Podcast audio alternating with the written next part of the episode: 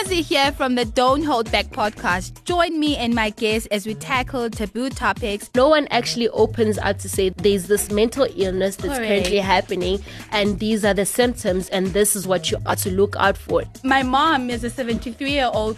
Um, if I had to say to her now, I'm depressed, ay, ay, ay, ay, ay, can you go and eat? You know, go and eat.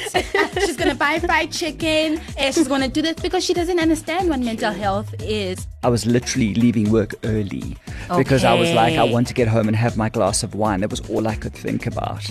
We tell uplifting stories from overcoming depression to caring for oneself in this insanely complicated world. There's just one rule everyone brings a snack that means something extra special to them. Don't Hold Back is a monthly podcast from Deutsche Welle, Jacaranda FM, and East Coast Radio. Find us wherever you get your podcasts and on YouTube.